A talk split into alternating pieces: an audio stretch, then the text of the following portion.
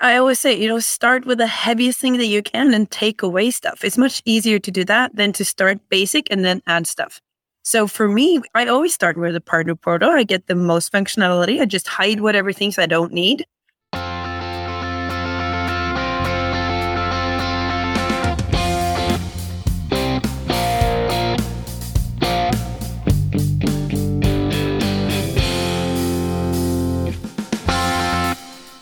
This is the Amazing Applications Podcast from Microsoft Dynamics 365 and Power Platform people that want to build amazing, agile business applications. Hi, I'm Neil Benson. Welcome to Amazing Applications Session 118. It's the last episode in our recent series showcasing Scottish Summit sessions. It's not the last ever episode of Amazing Apps, but I did want to take a moment to recognize the joy and uppiness brought into our lives by the Up podcast. Megan Walker and Lisa Crosbie announced that episode 76 was their last one, and I just wanted to thank them for the love and the passion they put into their show. Amazing Apps isn't going anywhere, so make sure you subscribe to catch all the great content we've got coming up. Scottish Summit, however, is going somewhere. It's going to Glasgow on 9th and 10th of June 2022, so this is your last chance to register for your free ticket and get your travel booked. Visit scottishsummit.com. The Scottish Summit presenter joining me as a guest today is Ulrikke Akerbæk. She's the low code practice lead at Itera, a new role which she had just started after we recorded this episode. So, congratulations and best wishes, Ulrikke. A couple of quick apologies before we get started. It only lasts a couple of seconds, but sorry to any Norwegian listeners for my slightly Norwegian, slightly terrible accent at the start of this podcast interview. And sorry to Ulrikke for discussing Microsoft confidential material that we had to cut and we were both worried about losing our MVP awards over. It's all safely on the cutting room floor. Here's Ulrikke Akerbæk. Ulrikke, welcome to the Amazing Applications podcast. I was going to do the whole introduction with a Norwegian accent. That would be that'd be crazy, but welcome all the way from Norway. Ulrikke, it's great to have you on the show. Thank you so much, Neil. It's great to be here. Thank you for having me. Well, it's my pleasure. I wanted to give you a, a chance to come onto the show and talk about an upcoming session you've got at Scottish Summit. It's about some new Power Apps portals templates I am trying to keep up with all the name changes of all the products. I still would love Microsoft to make Power Apps Portals its own product, but it's not there yet. But someday it might be. Yeah, I think so. Someday it might be. And now in the community, we're kind of in the midst of is it Power Portals or is it Power Apps Portals? What do you think? Oh. I'm seeing more and more Power Portals these days. Okay. So if Microsoft hasn't changed the name, we're going to change the name for them. Yeah, maybe. Yeah, maybe we'll give it a logo or I'm sorry, icon as well. Who knows? but thank you so much. Yeah, I'm uh, doing a session at Scottish Summit about the portal templates, the the different kinds of portals that you get out of the box just by clicking a button and having your Dynamics environment uh, in order as well. You need the Dynamics app in order to get those different uh, options. So when you're creating your portal, you can choose what kind of portal you want to start with. So you don't have to start from scratch. You can actually start with a template as you can in Power Automate and Power Apps these days. You can start from a template and, and you can do that in portals as well. And it's a great way to get started and see what you can do. And you get so much free stuff that no one really knows about and no one really talks about. So I just wanted to showcase the different types of portals you can create and what's the difference between them and and and how they work. I would love to get into some of those because it's been quite a while since I started a portals project from scratch, and it's going to show my age a little bit. But just before we get into those, can you give us a quick introduction into Ulrikke and some of your background and how you got into business applications? We'd love to find out a little bit more about you. Oh, thank you. I'm I actually started with portals, and that's probably a weird thing to do because I, I am actually a user experience person at heart. So I started in the SharePoint world of all things. I'm the trained web developer from my education, and I started doing SharePoint intranets back in the day. And then Microsoft shifted the internet, uh, the SharePoint to the cloud, and I got my, and I went on maternity leave. And when I got back, I didn't have a job. It was that simple. it, it wasn't possible to to do branding of SharePoint sites anymore. They they took all that away, so I, I essentially didn't have a job. So I looked around the Microsoft stack. I didn't want to leave my job at a Microsoft partner. And so I just looked at the stack and what can, what else can I do? And then Portals was acquired just a few months before. It was ADX Studio and then it was yeah. Dynamics Portals. And so I looked at the product and it fit my profile well and it was user experience and it was interaction design, everything that I love about the web, but it was still within that Microsoft stack and the, the business uh, part of things. It was not, not for external users only. And so it, it fit my profile well. And so I just got started. So that's six years ago now, I think. And it's been an uphill struggle, I can tell you. Uh, you probably know because you started uh, quite early with Portals yourself, didn't you? Yeah. Well, I was going to ask you about that because I have met people from a user experience background who have, are used to doing custom web development and they can take a pixel perfect wireframe and they want to build a pixel perfect website from that wireframe. Designers get pretty upset when you can't use the right font or the button doesn't have the rounded edges. So I've had a lot of running battles with user experience designers because Portals was a rapid portal development kit and it's not a you know custom site where you can specify the design of everything and it comes with some constraints and limitations in order to give you that rapid deployment capability and so we'd have a lot of heated discussions and some clients were very disappointed that their exact designs couldn't be met with portals. And other clients wasn't a problem. They were pretty happy with, you know, a four week project to give them a basic um, form capture, lead capture type of website. What's your perception coming from that background of Power Apps portals? Does it give you everything you want to be able to do? No, but yeah, actually, that's really interesting because I come from the SharePoint world where you where you had the same limitations. So you couldn't flip your SharePoint internet upside down, or you shouldn't at least. And so my job for five years was to start with that kind of template and enhance the user experience. Because if we're honest, SharePoint 2017 and not really that great user experience. So what we ended up doing was often create a user experience very similar to what SharePoint Online looks today. And that's something we feel pretty great about when you look back on what we did then. So when I started working with portals, it felt natural to me to just go with what was out of the box and enhance upon that. So if my client would come in with these detailed sketches and, and pixel perfect views of what they wanted, I would challenge them back and say, all right, so are you sure that it's worth what I can do this, but are you sure it's worth doing? Because it will take a lot of time and it wouldn't right. give that user that much better of a user experience anyway. And so you work yeah. quite a lot with marketing, I guess. And it's the same thing with the email templates as well. You would have customers come in with these great emails that they want to push out. And then the cost of making that dark mode friendly, mobile friendly, respond to all the client outlook friendly, not, let's not forget. it's, it's a big one. It's, yeah, it's a big job, right? And is it really worth it? And instead of using the templates you get out of the box and just enhancing and putting on your font and your and your colors and your logo and go with that. So I think we should be good advisors to our clients and explaining to them why it's difficult, why it's taking long, and what they will end up getting at the end. And it, and they can make the judgment of if it, it's worth it or not. Right. So you're going to have to bring me up to speed on what's changed in portals. Last time I did a portals project was probably around 2018. And since then, I've been working with clients who've maybe got Sitecore or something similar, and all they're doing is calling the Dataverse APIs from their website. But what's changed in portals uh, recently? What's what are the new templates? Because we did have some templates back in the days of ADX Studio, but I'm presuming it's not just a, a simple update of those. There must be more to it than that. Oh yeah, no. Unfortunately, they didn't bring all the ADX Studio templates uh, to Power Apps portal, so we don't have, for instance, the government template, which was really great in ADX Studio. We do have a customer service template, as I'm sure you know, because most portals projects starts there, and you get the case management, yep. and you get the the knowledge base articles, and you get all that. And then you have the community template, which gives you much of the same, but uh, in addition, you get the blog which is not on the customer service template. And so that's something that our customers want more and more, the blog functionality.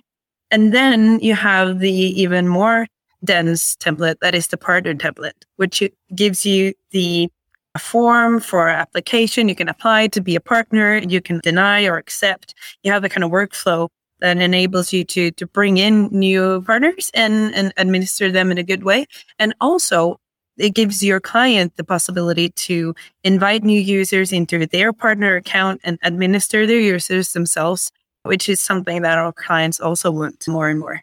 So those templates are, are great to start with, especially those who are starting out with portals. I always recommend, you know, do the partner portal and take it, pick it apart, see what you get, go deep, see what kind of scripts mm-hmm. and yeah, because there's a lot of functionality that's kind of hidden in this uh, template pages and uh, and list and forms that you can apply to your own project later. So. Right. So even if you're not building a partner portal, there's some lessons to be learned from seeing how a partner portal works under the covers. Yes. Some clues as to some of the advanced functionality you can get.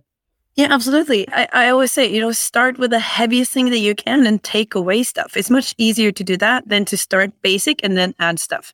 So for me, I always start with a partner portal. I get the most functionality. I just hide whatever things I don't need. And then I can always enable that or show that later if the client, when the client gets there or matures enough or see the potential in the product and want to use that mm-hmm. kind of functionality. And does it come with case management, knowledge management as well? Absolutely. Okay. So yeah, if you're doing yeah. a customer portal. You might start with a partner one, hide the lead management, the partner registration pieces. Ah, smart. Yeah, absolutely. Yeah. So the the four project, the four last projects I did, it has always all been partner portals. You don't take anything away, and you get additional functionality. So it works very good, very well. Okay. Thinking about a, a portals project these days, what kind of team do you think you need to assemble? You know, if I'm going to deploy, let's say it was a partner portal for uh, a manufacturing company that's got some resellers and they need to build out the case management and knowledge management functionality. What kind of project team are they going to need? Does it still take, you know, five or six people to deploy a, a portal project these days, or or bit more or less than that? I'm I'm really not sure how many people you would need, how big a team you would need. I'm usually on a one to two person portal project, and I work with the rest of the dynamics part or the ERP uh, part of the project, and they're usually like ten to fifteen people.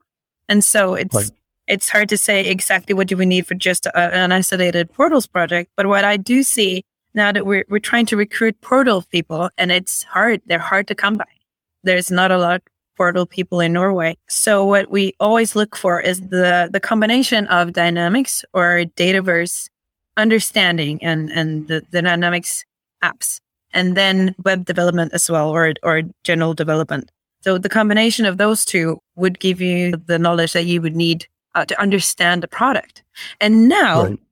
just to uh, go back to your previous question about how we work with portals these days and what you've missed since 2018, the way that we work on the back with portals now is totally different from what we did two or three years ago. So, what they've actually done, and this I must say is credit to Microsoft. They didn't do what we wanted them to do because we wanted them to make it easier to be editor, easier to create content, make it more like WordPress. Where's the widget? Where's the add-ons, you know? but they say, no, wait a minute. We want to do this the right way. So they did the backend first. So now we got the Power Portal CLI, which makes it possible to, to talk to the code in a much easier way. We have the Visual Studio Code extension that make it possible to edit the code in Visual Studio like a proper developer tool. It's so great. And it it removes the uh, necessity for XRM Toolbox. It does all the things that you need. And, and I can now, I can create a portal quick and easy in a Portals studio. So I've actually started using the studio because of the CLI capabilities that came this summer. And so you spin up your portal quick and dirty, and then you download the portal to your computer and you use Visual Studio Code. You upload your source control to GitHub. You do everything in, in sprints and DevOps. You know this. You're agile man. Yeah. we just call you agile man. and then, and you can actually have a proper Portals code studio or project working as as a true developer and, and as a developer should. And, and then that's great. It's, it's really, really good to see.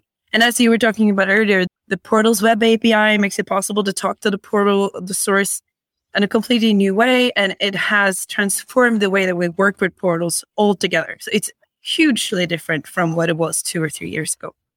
That's cool. Thanks for that update. Because I remember my teams just really struggled, like you said, with the deployments because there was so much uh, data involved in a portals um, solution. It wasn't just uh, metadata, but there was records inside Dynamics. You had to extract those and deploy those through test and into production. And that wasn't so easy. Good on Microsoft for finally fixing some of that challenge that we had. Absolutely. And now that we have a proper ALM kind of pipeline set up and we have the test, we have the dev, the test and the production, and we have production profiles and everything. And, and it makes that job easier and you feel like you're much more in control and you know what the source looks like. Uh, and it feels better to use Visual Studio Code than to use the, the browser to edit and config. So it feels more like development and less like configuration now that it used to. Yeah. And so that's, that feels great. How does that play with the, the low code, no code story of being able to configure business applications? What you just said sounds like developers love portals even more than they used to because it's become more professional developer friendly. What about citizen developers? Where are they in the portal story today? Are they still being able to configure their own quick and easy portals too? That's a great question. And that is what we asked for when Microsoft said, stop, wait a second, we want to do the backend first. So what they actually did was to go to counter their own vision of the low code approach. And they served the hardcore developer first. And that, that's kind of interesting mm. when you hmm. look at it that way, because if they should have followed their own strategy, they should have started with the low code developer, right? So right. hold your horses. And then we have build that's coming, I think in June, early June. And so we will have some uh, announcements coming, I think. Hey, sorry about this, but it's at this point I had to cut a couple of minutes of my chat with Ulrikke when we realized that we're both in danger of discussing material that is Microsoft confidential. Let's pick it up again afterwards. Of course, we're just speculating, but uh, of course, you're speculating. Very good. Well, that sounds super exciting, but also quite challenging to build a presentation around things that haven't been announced yet. So you must have some an exciting couple of weeks coming up, not quite knowing what's going to be in your session. Ulrikke, as well as your session coming up at Scottish Summit, are there any other portals presenters or content you'd recommend the audience dive into if portals is their thing? Oh, absolutely. You know what? There are going to be so many portals people presenting at Scottish Summit that it's just take your pick. I think all the big names are going to be represented. And especially, I think Nick Doelman's going to do how to get started and everything you need to know about portals if you want to get started. And actually, it's so great. We have a community now. When we started out, it wasn't really much. There was five, six people. We call them black belts that came from the ADX Studio team. They were very busy and not really that easy to get hold of them. But now there's so many people doing important stuff. And Victor Dantas, I want to just highlight Victor Dantas with his portals zero to hero series that he's done for one and a half year now. He's been doing that. So much great content for free on YouTube. Just go and learn. And that's a great way to start if you want to start getting to know portals.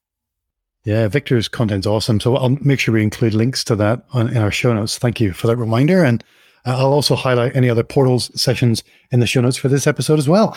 So Ulrikke, what other content or things are you doing any other events uh, coming up as well that you'd like to highlight to our audience? Yeah, so you know, it's uh, been two years without much uh, in-person events, so I'm I'm doubling down, doing as much physical as I can. And as you know, it's not really that easy to pin something down these days. So it's all kind of fluid. but I know this fall I'm gonna go travel as much as I can, and I want to highlight we have a Dynamics user group event coming up this fall, and we have the Nordic Summit, I think, in Stockholm. I think it's November. They haven't set it fixed date yet. But if you're in Scandinavia and you're looking for a great show, then yeah, Nordic Summit should be on your radar. Yeah, so I've heard a little bit about Nordic Summit. I was chatting with Vivian Voss recently and she teased me with that. So yeah, that sounds exciting. I think we're all just dying to get back to in-person yeah. events. I'll have to think about what we can do here in Asia Pacific or Australia, New Zealand, for some in-person events. We normally let the our friends across the ditch in New Zealand to go first. They love organizing in person events. And once they're up and running, then we can copy their formats and off we go to. That's a great thing to do. Yeah. And I, am actually going to Australia in one, two years. So then I'll catch mm. up and we can do a community event together. That would be great. That'd be awesome. So what else are you involved in? Are you hosting any user groups locally or what else have you got going on? Absolutely. So I, as I mentioned, it's not really so many portals people in Norway. So we're trying to build that community. We're having a portals lunch every quarter and we're going to pick mm-hmm. up the pace and do it actually more often now. Uh, than we have been doing during the pandemic and trying to do that physical, have a bit of a pizza and beer afterwards and, and get the community going. And they have asked for more Power Platform stuff. So Power Apps uh, and Power Automate stuff. They would want some some more about more stuff on that. And so we're trying to build the community in Norway around that. So if anyone listening wants to join that initiative and, and want to be a presenter or want to participate, uh, a user group for Power Apps and, and Power Platform, then just holler or connect me. I'm, I'm on every social platform. Search my name and, and I'll pop up and get in touch. We try to do a lot of those very informal events here in Brisbane as well. And it's, you know, sometimes you do technical presentations, other times we've got customers coming in, but even just yeah, no agenda, catch up over a beer. Somebody pulls out a laptop and shows off something cool that they're building, uh, or that they're stuck on, and we we all jump on their laptop and try and uh, uh, help them out. Those are really fun. Just you know, a chance to get to know other people in our industry and in our community locally. Those are great. So, anybody listening, if you do have an opportunity to go and find a local user group, go and uh, visit the powerusers.microsoft.com website, and you'll find lots of local user communities in your area. Absolutely. Okay, Ulrik, is there anything else we should know about you or uh, about your upcoming session that we haven't already covered? No, I think that's about it. I hope to see so many people in the community that I've connected with over the last two years that I'm dying to see. And I'm so looking forward to it and just uh, connecting with the community. And I was at the, the last physical Scottish summit was just before it closed down and we were there and it was the best event that I've ever been to. So if you're on the couch w- wondering if it's worth it. It's definitely worth it. And the, the power addicts are all there. And the, then this community spirit is so great. And it's a very welcoming crowd. And I just love it. So yeah, join, get your ticket and book your flight. Cool. Well, yeah. thanks so much for joining me on the Amazing Applications show. We'll look forward to your session. Oh, thank you so much for having me. It was great chatting with you. Uh, and good luck with the flood and the house and everything that's going on and the podcast and everything. Thanks so much for listening to the Amazing Apps podcast. You can join the show's mailing list at amazingapps.show. You'll get a personalized welcome video from yours truly and a notification when there's a new episode available. There are also shortcuts so you can follow the show on all major podcast players. And you can follow Amazing Apps Show on Twitter, LinkedIn, YouTube, Instagram, and Facebook. You can send me a message or a voicemail if you'd like your question answered on a future episode, and even support the show through Buy Me a Coffee or by buying an Amazing Apps t shirt. Visit amazingapps.show. Thanks again for listening. I really appreciate you. Until next time, take care and keep sprinting.